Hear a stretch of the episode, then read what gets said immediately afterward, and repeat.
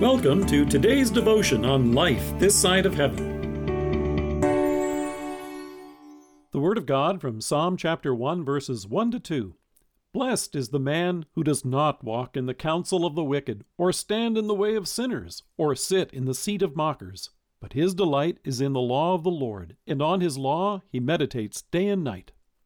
Last March, Forbes contributor Jan Bruce asked, When did everyone get so angry? She goes on to write I don't know about you, but I am seeing more anxiety, anger, and aggression in my interactions every day.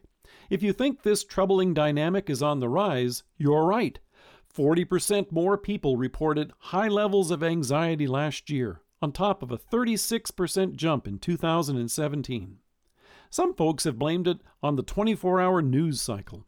A few years ago, one Time magazine reporter noted if you believe that things should get better and better, then it's infuriating when they do not. As a result, there have been plenty of articles and suggestions of how to avoid this and rise above it. They include everything from stress breathing to taking a cruise. The psalmist chimes in with these words for us here in the very first psalm. He writes, Blessed is the man who does not walk in the counsel of the wicked, or stand in the way of sinners, or sit in the seat of mockers. No, you don't want to walk, stand, or sit with these guys the wicked, the sinners, and the mockers. But wait a minute, yes, we do. We regularly seek out advice from folks who shouldn't be giving it. It makes us feel edgy to take our place along with the rule breakers, and we like to troll and heckle on social media. We like to get in on the scrap, spread the gossip, and share in the indignation of modern life. But the fact is, this inclination isn't anything new. Our sinful nature delights in it, like a salty snack that is almost impossible to resist. So the writer notes that the one who pushes this bowl of bile away is blessed. Instead, he writes, But his delight is in the law of the Lord, and on his law he meditates day and night. It should be noted that the phrase law of the Lord in this context refers to the whole Word of God. It includes the law which points out and condemns our sins, like anger, and the gospel which announces God's grace, mercy, and forgiveness.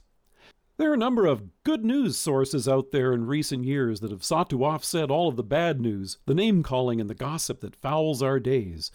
Usually they try to divert attention by pointing to all of the uplifting and cute stories that are out there that would otherwise be overlooked by major news outlets. And it is fun to hear accounts of people helping each other, examples of real kindness, and pictures of puppies.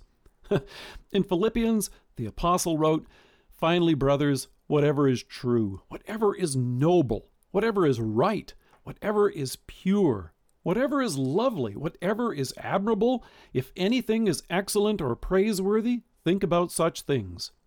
Well, consider now that which is true, right, pure, lovely, and admirable. The epitome of all of this is our Savior Himself. In God's Word, we see Christ and His love for us from eternity. Jesus has rescued us from sin, death, and futility, and given us forgiveness, life, and a purpose. Through faith, by what He has done for us on the cross, we are His redeemed and beloved children we discover the love which David writes about in the Psalms when he says, The Lord is compassionate and gracious, slow to anger, and abounding in love. And in Psalm 65, he rejoices and exclaims, Where morning dawns and evening fades, you call forth songs of joy. That's worth hearing daily. Here is good news, in fact, the very best of news, to fill our days, bring calm to our heart, and peace to our soul. Let us pray. Gracious Lord, thank you that in your word you uplift me in your love and bless me with peace and joy. Amen. Thank you for joining us. If you're listening to us by podcast or on Alexa, we invite you to browse the resources that are available on our site at lifethissideofheaven.org. God bless you and have a great day.